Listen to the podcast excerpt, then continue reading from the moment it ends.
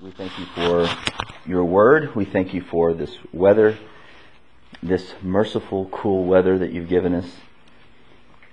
We thank you for this time together. We thank you for the gift of your church and the, and the calling that you have given us to assemble, to make much of Jesus, and to, um, as a time to reflect on where we are and where our, our own hearts are in relation to Him. And so I pray that you would by your Spirit, help us to rightly discern if there is any uh, wicked way in us, lead us to the cross. And we, we ask that we would be uh, convicted, that we would be encouraged, that we would be um, joyful on the grace that we have uh, because of what you've done for us in Christ this morning. As we take up this next section of Leviticus dealing with Nadab and Abihu and what went on there. We pray that the overarching theme of this uh, historical narrative would be that you are holy, and we um, and we come to you on your terms, not ours. And it's in Christ's name we pray. Amen. Welcome. Please come in. Good morning. We lost one. We lost one. All right. Well, we are in, um, oddly enough, Leviticus still. It happens that way. We stick in a book for a while. We're in Leviticus 10. And we were listening, uh, we were listening to um, Shai Linne this morning on the way to church, which is, I know, just an odd, an odd thing for us. And the, and the, the song came on, the, the, the, um, the High Priest, the Day of Atonement song on the Stories album. Highly recommended. I think it's track five. Anyway, um, it maybe six. I can't remember. There's an intermission thing. Anyway, so but he talks about the the the, the fear that he has as the high priest going into the holy of holies, and one of the lines is Nadab and Abihu got it wrong, and he roasted them. It's kind of just right there, very blunt. And that's what we're talking about today. What is going on here? Uh, Aaron and his sons, as we've seen through, uh, well, way back in Exodus 20, in the 20s, 28, uh, have been set apart. They're being set apart in this past few chapters. We've seen that they've been set apart to be priests to God, to directly uh, minister to God, to to, to uh, be the representative of the people to to God uh, through sacrifices and, and atoning uh, work that they're doing in the tabernacle. Think about the history of this. Aaron and his sons, including Nadab and Abihu, he had four, uh, were set apart.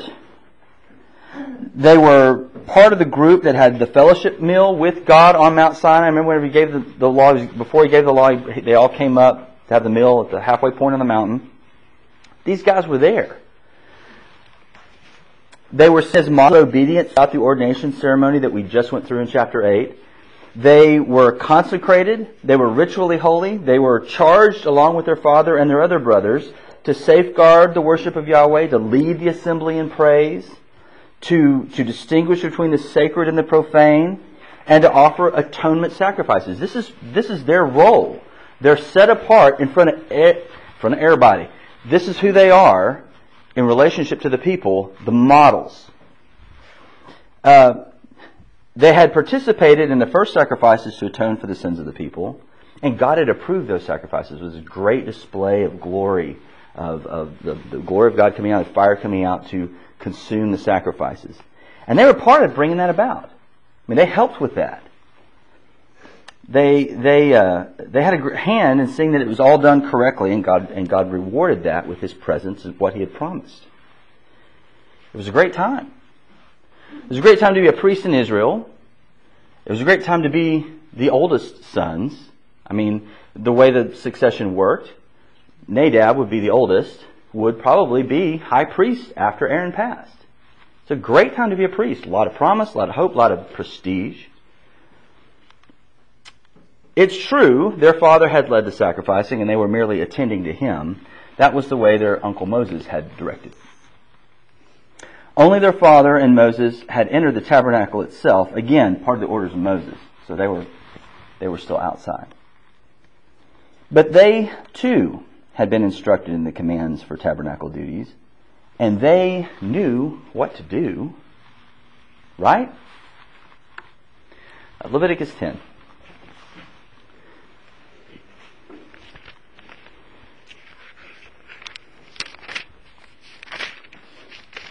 Starting in verse 1. Now Nadab and Abihu, the sons of Aaron, each took his censer and put fire in it and laid incense on it and offered unauthorized fire before the Lord, which he had not commanded them. And fire came out from before the Lord and consumed them, and they died before the Lord. Then Moses said to Aaron, This is what the Lord has said. Among those who are near me, I will be sanctified, and before all the people, I will be glorified. And Aaron held his peace. And Moses called Mishael and Elzaphan, the sons of Uzziel, the uncle of Aaron, said to them, Come near. Carry your brothers away from the front of the sanctuary and out of the camp. So they came near and carried them in their coats out of the camp, as Moses had said. And Moses said to Aaron and to Eleazar and Ithamar his sons, Do not let the hair of your heads hang loose, and do not tear your clothes, lest you die, and the wrath and wrath come upon all the congregation. But let your brothers, the whole house of Israel, bewail the burning that the Lord has kindled. And do not go outside the entrance of the tent of meeting, lest you die. For the anointing oil of the Lord is upon you. And they did according to the word of Moses. What is going on here? What's going on here? What is that's pretty harsh, isn't it? Does anybody feel that? Is that just me? That's a harsh thing. What did they do? Bringing strange fire, bringing unauthorized fire, bringing the literal the meaning of the word foreign fire. It's a word that's used many times to refer to um, pagans or non-Hebrew people, and yet they're identified as being, as bringing pagan, non-Hebrew fire before the Lord. What does that mean? What do you think? What does this mean? It was disobedience in that it wasn't explicitly what God had commanded them to do. It was their own imagination of what they wanted to offer. Okay, it was a, it was something that God had not commanded them to do. It was some, something that was novel, coming from their own imaginations. Um, what was the refrain that we have seen from chapter eight and nine all the way through? And they did as the Lord had commanded them. As the Lord had commanded them. They brought unauthorized fire that the Lord did not command. We have an instance. And what did Moses told them? Do this lest you. Was he joking? No, apparently not. no, he wasn't joking. He wasn't joking. Uh, again, there's we really don't know exactly what went on here. We know exactly what the nature of the thing was that they were doing. Several of the smart guys have theories. Uh, some think that they were trying to introduce a pagan ritual or element into the worship of Yahweh. That's why he uses the, the, the word for pagan or non-Hebrew. Uh, others think that it was the source of the fire that was the problem. They, they took carelessly from a, a nearby hearth, you know, where they were boiling the, uh, the, the, the bull during their ordination ceremony. They may have taken fire from there rather than from under the altar where God had started it and where they were to tend. So it was from a, a different location than they had been specifically told. Uh, others claim, and I and I'm and I'm leaning here for, reasons I'll tell you in a minute. Others claim that they tried to enter the holy of holies and approach the mercy seat. And there's some support for that in Leviticus 16. Um, that chapter starts out referencing the death of Nadab and Abihu, and then goes into Moses said to Aaron, This is what the Lord says, don't come to me just whenever.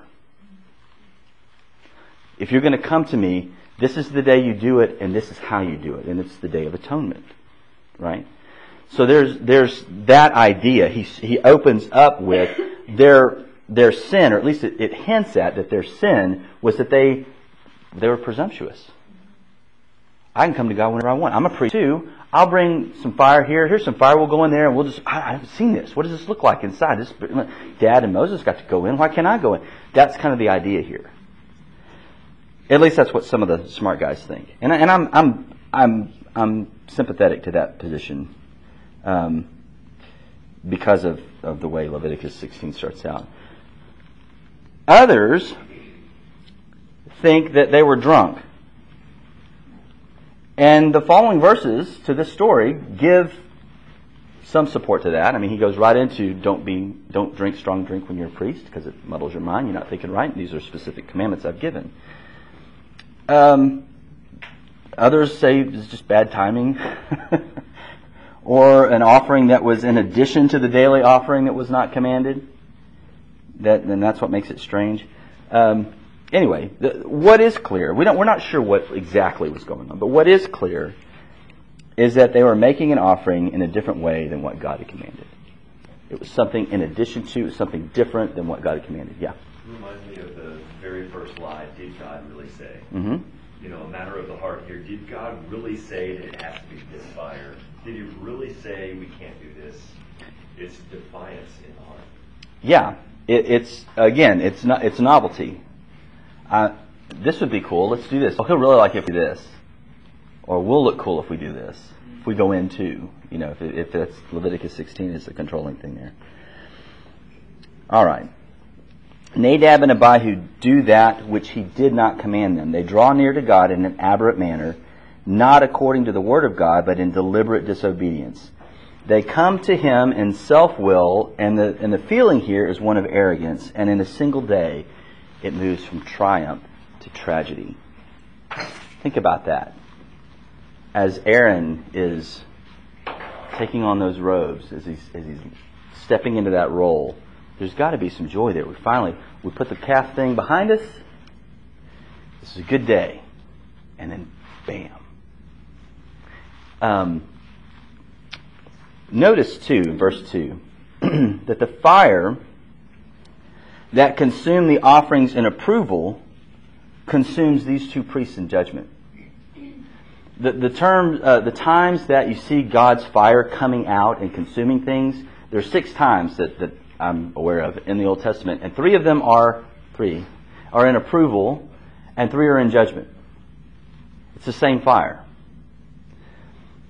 God doesn't change. He responds to um, the contrite heart, humility in a way of approval, and he responds to pride way of judgment. It's the same fire.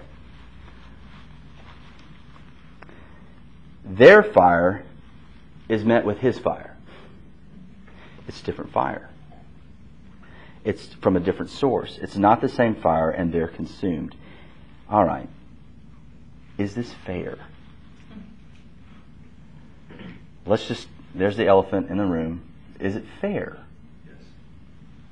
Well, how can you say that? I mean, it's just a little fire in a little tent in the middle of the desert. Looking at it from our perspective there, look at it from God's perspective. By what standard? We come back to the old apologetic question. By what standard? What are they charged to do? What is their job? Faith. To intercede, to obey, before whom? Before a holy God, yes, And before the people. and before the people. And this thing's just getting off the ground, right? We have the congregation watching the obedience of these priests. Wow, these are model guys. If there's an infraction like this, I'm going there too. If there's an infraction like this, and he's just, well, hey, remember, no, no, no. I know I've told you times, lest you die. What, what's the, what's the response going to be on the next infraction? There's a standard here. And do you remember the story of Esther? Remember this? The Jewish princess, queen that gets the beauty pageant. She goes in, finds out of a plot, Haman that's going to kill the Jews, and she needs to go do something to save her people.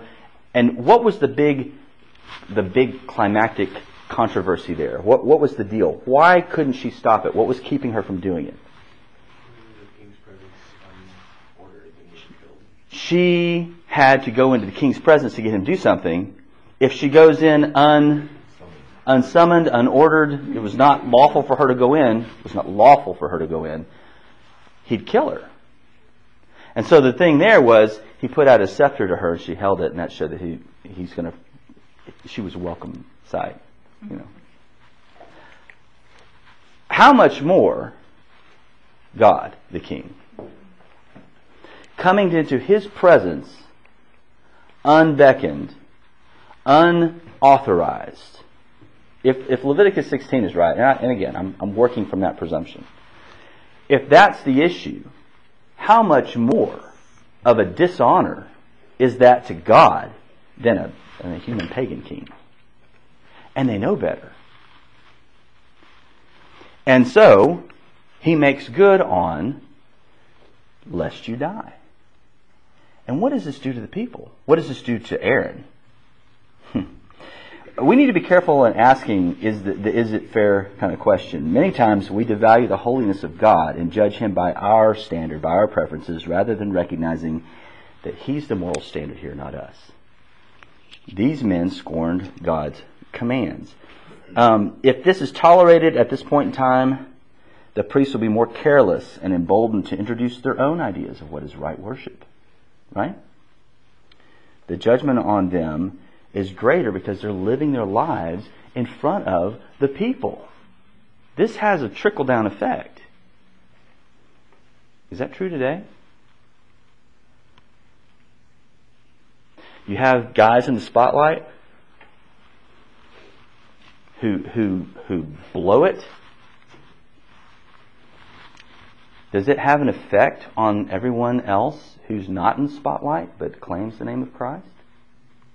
Absolutely.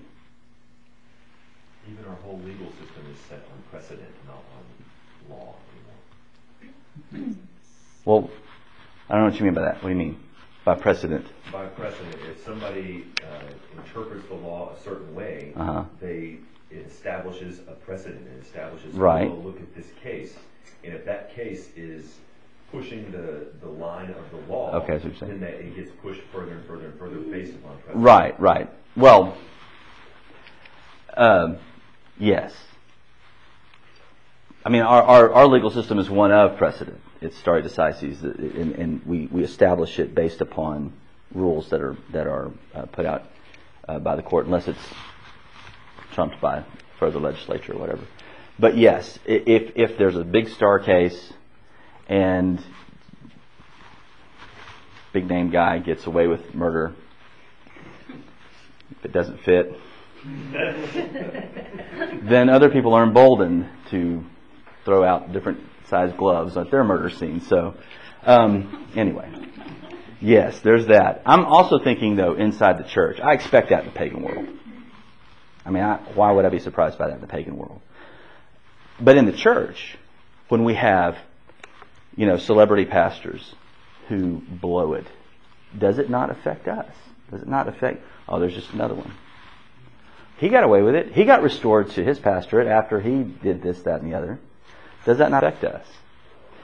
God holds that stuff very, very, uh, takes it very, very seriously and holds people accountable for that.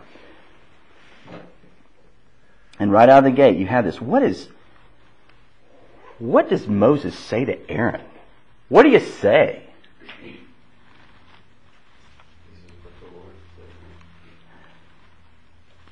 Isn't that kind of harsh? It's really the only place to go because of what just happened. And so Aaron's got this great grief Sure. over his sons, but he also probably under, he understands the weight of what they did. Mhm. He sees it as justice, but he's so there's this position of, of great pain and conflict in his heart. Mhm. So what other comfort is there other than this is what the Lord says? So take comfort and this is where God is in this. Yeah. And I don't know. I, I it seems harsh, but what else are you gonna say? Like you, what else? Where else are you gonna go with it? Do you see the two roles here too? Moses, the prophet, the mouthpiece of God, immediately goes to this is what the Lord said. He goes back to the command of God, the word of God. What were Nadab and Abihu uh, roasted for? Not obeying, not heeding the word of God. And so Moses goes back to the word of God, and he and he's he's very he doesn't say he doesn't say, hey, it's okay to take a break from being a priest and just be a dad for a while. Right? God understands your anger with him right now. That, that's okay. Sit there for a while. He doesn't say that. Very public, very graphic, very heinous judgment. And in response to the recoil, the natural emotional recoil from this massively graphic scene, he doesn't say, "Hey, just sit over in the corner for a while and just be, just be yourself." It's okay. What does he do? This is what the Lord said.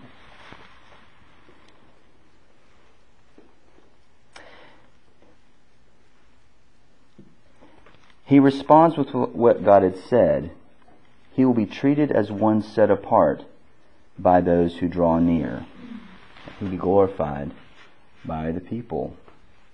How many times had God had God been very detailed to the priests and warning them lest you die? If they're not obedient in these details, he will defend his own honor. Um, Moses pointedly states to Aaron that God does not display his holiness and glory secretly before just a few guys in funny hats in a dark room. He displays it to everyone. And to trample on that, it's not just a personal sin. Right? It affects everyone. Because it's a community. the way I, the way some of that me is, had they not been consumed by fire, they would have transgressed on the account of all the people. Right. And isn't that what Moses points to eventually? You're exactly right. They represent the people to God, and there could be wrath that falls on. so, in a way, the consuming of Nadab and Abihu was a mercy to the rest of the congregation from a certain point of view. How does how does uh, how does Aaron respond? He's silent. There wasn't this but but but but but. He's silent. That word silent, some of the smart guys will, will say that, in Hebrew it, it has a sense of rooted to his spot. He's not moving. Why wouldn't he be moving? What do you think? He sees his sons consumed in a fire of their of their own failure. His the words out of his mouth could also condemn him. Right? There's terror here. There's fear here. But in that fear, there's also, I, I agree, that there is an understanding that this is just.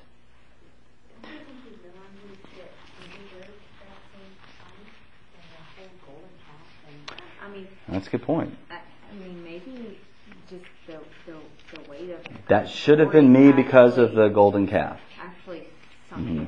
Yeah. Well, maybe, maybe. I don't know. It's hard to hard to read his heart from this, but I think I think certainly some of that could have gone could have gone on. He's terrified, but And, and Calvin also argues that Aaron's response is also a yielding to the fact that God's judgment was right. He's cer- go, go ahead. Oh, sure, sure. He's deeply grieved here. There's no doubt about that. He's got to be deeply grieved. Uh, but he realizes that there's no objection to make when the Lord brought justice to bear on those who failed to revere Him properly. The psalmist says in Psalm 39:9, I thought this was appropriate. I am mute. I do not open my mouth, for it is you who have done it.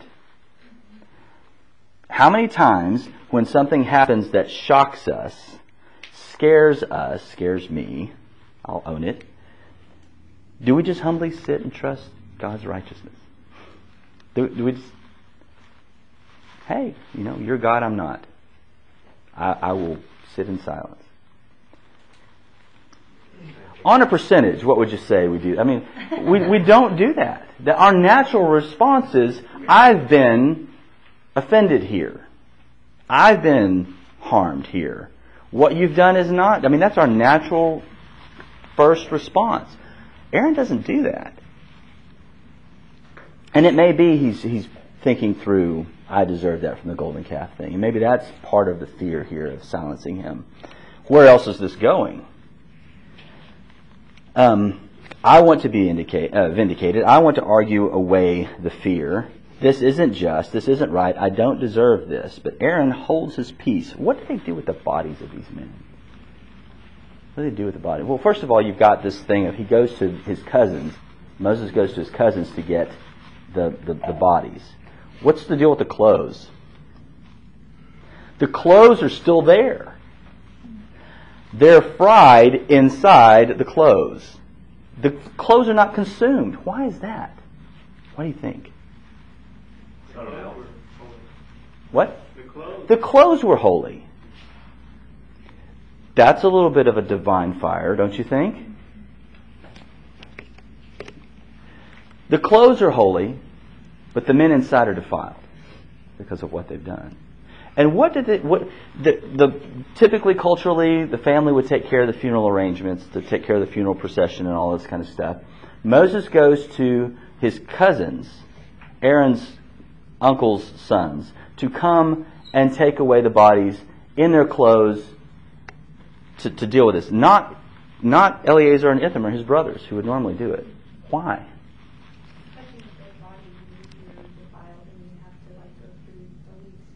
That's right. And what had just happened? If you, if you touch the dead body, you're defiled, and you have a whole other purification thing going on.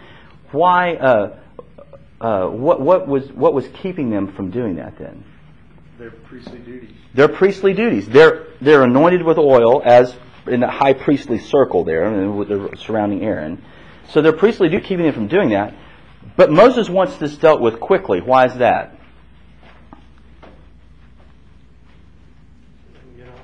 So then get on with it. What? Yes, but why? You've got two dead bodies. Where's where are these bodies resting? The front of the sanctuary. The front of the sanctuary, near what? Probably the altar, that, uh, altar sacrifice. Well, there's it's in the, it's in the tabernacle area. If Leviticus 16 is shining some light on this, they were in front of the veil right before the ark in the holy place. That's the idea. I mean, that's kind of the, the picture we get. If Leviticus 16 is, is a more clarification. So, what would happen then? If you leave these bodies there, what happens to the whole place? It's def- it stinketh. It's defiled, right? It's defiled, and that too could lead to judgment of God. In my place, in my holy place, there's this defilement. So Moses wants to act quickly, get these bodies out of there, so that the place does not become defiled. Apparently, there's a grace period. Um, what happens to the bodies? What do they do with them? And out of that, Them outside the camp. What goes outside the camp? Unclean things. Unclean things, profane things. What a great fall. What a great fall for something careless. We also learn that Nadab and Abihu don't have children. They don't have an heir to take over their place in the priestly line. They're done. They're cut off forever from that role. Even their family line does not continue. For a careless thing, for a prideful thing. And I see this as a hard line in the sand defining what is of most importance. Is your family more important than God, or is God more important than family? Hmm. And God is obviously more important than family. We, we hear about that somewhere else, don't we? It's in red. We'll get to it in a minute. It's in part of the Bible's really inspired. It's in red, so look at verses six and seven. Moses tells them to show no outward sign of mourning. And this is a cultural expression of mourning. Whenever someone has died in your family, the disheveled hair, the tearing of the clothes is a sign of mourning. They would become ritually impure because they would be near the ritually defiling corpses. He's not telling them to act as if it didn't happen. I mean, there's no way you can turn off your heart. He's not telling them to do that. But to be involved in the funeral activity would be in violation of the high priestly duty when the anointing oil is on him. He says, look at Leviticus 21. Just a little insight on this. We'll get there eventually, but we'll peek ahead. Look at verse 10. The priest who is chief among his brothers, who would that be? Aaron, be the high priest, on whose head the anointing oil is poured, and who has been consecrated to wear the garments, shall not let the hair of his head hang loose, nor tear his clothes. He shall not go in to any dead bodies, nor make himself unclean, even for his father or for his mother. We can add even his sons. He shall not go out of the sanctuary, lest he profane the sanctuary of his God, for the consecration of the anointing oil of his God is on him. I am the Lord. So this is going on. Moses reminds Aaron of this. To do so, to, do, to participate in any of the funeral procession would desecrate what the Lord has set apart as holy. And the issue for these priests becomes uh, becomes before everyone. Everybody sees this. This is the issue. Would they show regard for the Lord's holy character above all else? If they, if they disobey these commands, then they will not only suffer the fate of their brothers, but they may bring condemnation on the whole people. They represent the people before God. And so, as Nadab, Nadab and Abihu operate and do what the Lord has not commanded, Aaron and his uh, sons do what do according to the word of Moses. Is that mine? It is.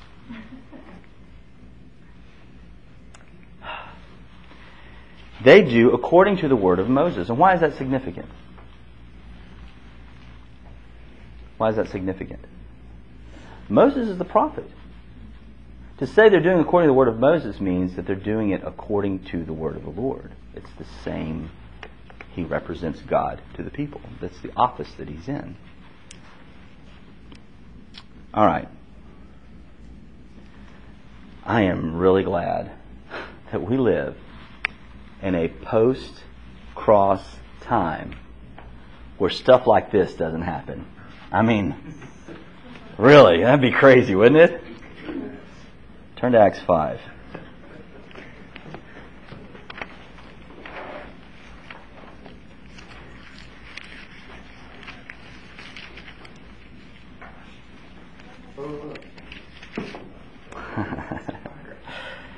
Verse 1.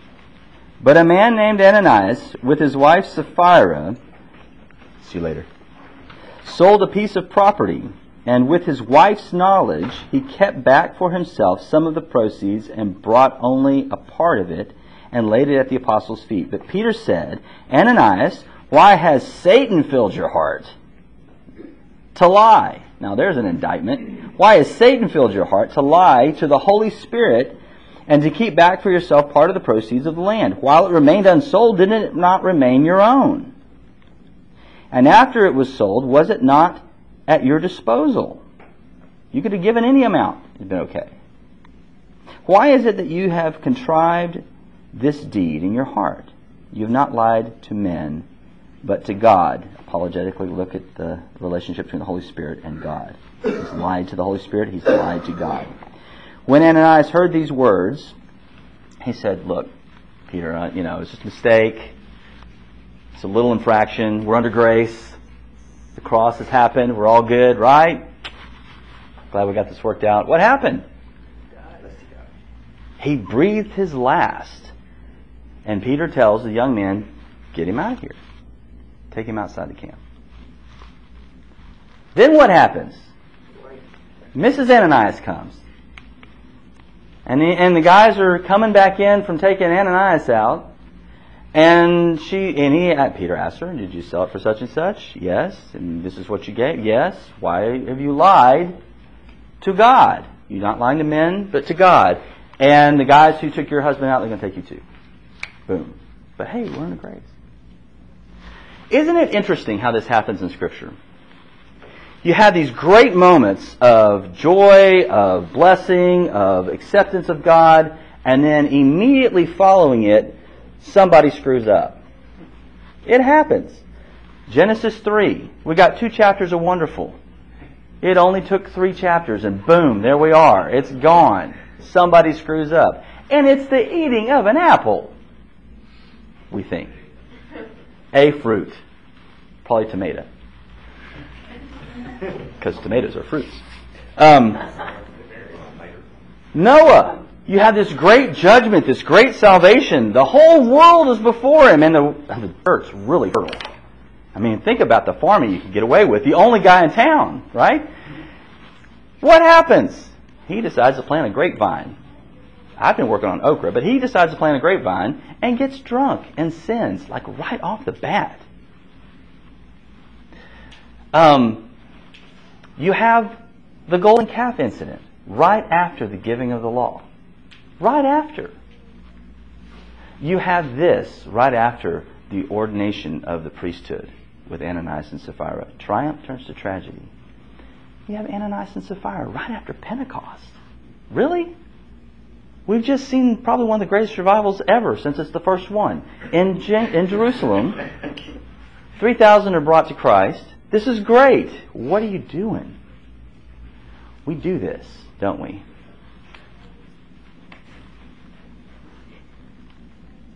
We could spend probably the rest of our time applying this passage to the crazy stuff going on in the charismatic circus, and, and we rightly so. I mean, there was a whole conference on strange fire, right? But it's easy to point over there and thump our chest. That's real easy. It doesn't take much effort. How are you approaching the presence of God this morning? Uh, first Sunday of the month, we have Communion Sunday. How are you approaching the presence of God this morning? On your terms or His? What are we bringing to the table?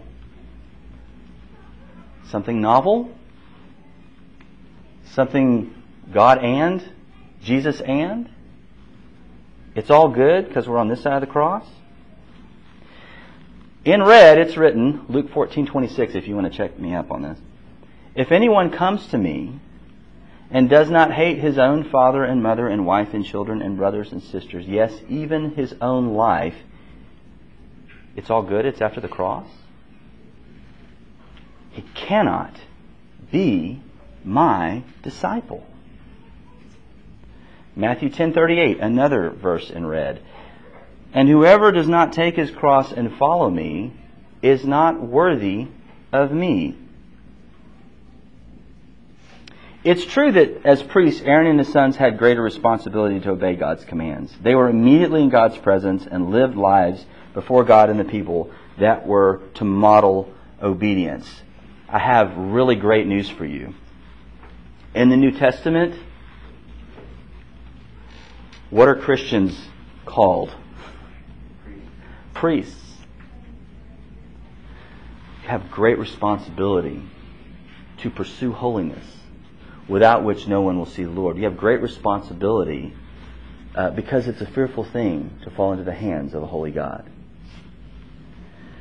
He uses words like, Our God is a consuming fire. We need to approach Christ reverently, in awe. I'll use the word in fear. I was telling the kids uh, this morning about a story I read where there's this bridge in China.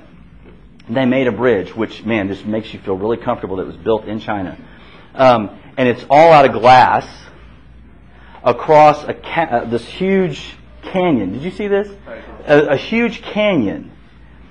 And the people going across it are very worshipful.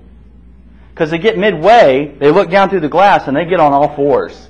They're doing this. It's a little freaky. That's fear. That's awe. That's something greater than me that could kill me. It is a fearful thing to fall into the hands of a holy God. Jesus is not our homeboy. Not only are Christians priests before God, but together we are called his very temple. And after pointing this out to the Corinthians, Paul asks, What agreement has the temple of God with idols? For we are the temple of the living God. As God said, I will make my dwelling among them and walk among them, and I will be their God, and they shall be my people. Therefore, Go out from their midst. Be separate from them, says the Lord, and touch no unclean thing. Then I will welcome you, and I will be a father to you, and you shall be sons and daughters to me, says the Lord Almighty. He's quoting the Old Testament, applying it to believers. Corinthians. Don't touch unclean things. And what motivator does Paul use to encourage the Corinthians to pursue holiness? Hey, don't worry about it. You and Jesus got that all worked out. Is that what he says? Chapter uh, 2 Corinthians 7 1, he follows that statement with this. Since we have these promises, beloved, notice he says, beloved, let us cleanse ourselves from every defilement of body and spirit, bringing holiness to completion in the fear of God. To Christians, in the fear of God. God does not change. So I ask again, how are you approaching the table this morning? God does not change. He's still holy. He is still to be revered, honored, and obeyed. Uh, I've heard it said before that when we approach the throne of grace, we approach it boldly because of what Jesus has done, but not brazenly. This is His mercy. This is something He, in His great mercy, has given us. We should not take that for granted. We should not um, trample on it. I think Paul uses that language elsewhere. In his great mercy, he has dealt with the ultimate punishment for sin. However, his discipline at times can feel very severe. If anything, this passage on Nadab and Abihu should be a warning to us to guard our hearts. The sin of Nadab and Abihu was carelessness and pride. And I love this. The psalmist in Psalm 19, 13 says this Keep back your servant also from presumptuous sins. Let them not have dominion over me. Then I shall be blameless and innocent of great transgression. He gets this. He gets this. I don't, I don't presume upon God's grace. I don't want to say, yeah, I'm going to go ahead and do this because I know God will forgive me. That's His job. I don't presume upon the kindness of God. It's a fearful thing to fall into the hands of a holy God. Love Him, but fear Him. It restrains us from a lot of nonsense. Any comments, any questions? You know, I've got mixed feelings about this passage because on one hand, you're like, those defilers, get them, get them, Mhm. throw them, you know, burn them up. And then you go, oh yeah, how many a defiler. Please no, show grace, show mercy. Right. And so it's kind of like, well, yeah, it's fair for them to burn. It's fair for this. But I don't want that because I'm just like them. Right. And that, that's kind of a stark, hurt feeling, you know? There are warning passages in Hebrews. This is a visual. This is a visual. God is holy. and we should approach Him on His terms, not ours. A visual. I think a lot of the priests, when that occurred, um, of course, Moses and Aaron were, were guys at the time, so Mhm. to speak, but everybody involved was trying really hard to, to stay holy so Mm. that we can do our job. Right. And everybody was having to make decisions and, and figure out the situations they didn't foresee happening hmm in context of stay holy. How do we stay holy? Right. Do our job despite what just happened. Right. Well, that's a good mode. Yeah. Yeah, and you see that in the rest of the chapter, what we'll get to in a couple of weeks. The um, them trying to discern. Okay, this is a wrinkle. How do I? How do we handle How do we handle this and still maintain ritual purity, ritual holiness? And that's exactly what happens. You're right.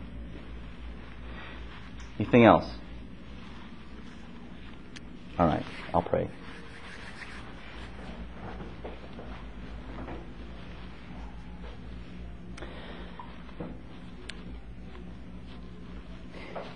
In um, in reading this, Lord, we're, we're so grateful and thankful for the cross, without which we would have no hope. And though you are holy, or I'll say it this way, because you're holy, you in your great mercy have seen fit to um, place your holy Son as a substitute for us in our unholiness. And that because the veil is ripped, and as Paul calls it, the veil of his flesh is ripped, we can proceed to the holy place, the Holy of Holies, the very throne of God, not arrogantly, not presumptuously, but with confidence in what he has done. But Father, we, we ask that you would search our hearts, and if there is any wicked way in us, make us aware of it so that we may repent and trust again in Christ and his, the sufficiency, the completeness of his work on the cross. I pray that you keep us from ever being cocky or arrogant, looking down our nose at others who are struggling uh, with sin, but that we would, in the authority of your word, from the heart, um, graced by the Holy Spirit with mercy and compassion, call them to repentance as we ourselves check our own hearts and repent. We want to be before you holy and blameless. And we know that we won't get there this side of eternity, but we, we have hearts that want to be. So we pray for your Holy Spirit to work on us daily as we approach the table this morning. Would you do what only you can do? Which is to expose and lay bare where we need to repent. We don't want to approach the table unworthily. Paul talks about judgment falling on those who have done so in the past. It's a serious thing, and we, and we pray that we um, have a right fear of God as we live, as we move, and as we rejoice in the mercy that we've received in Christ. Let us have right fear of who He is. It's in Christ's name we pray. Amen.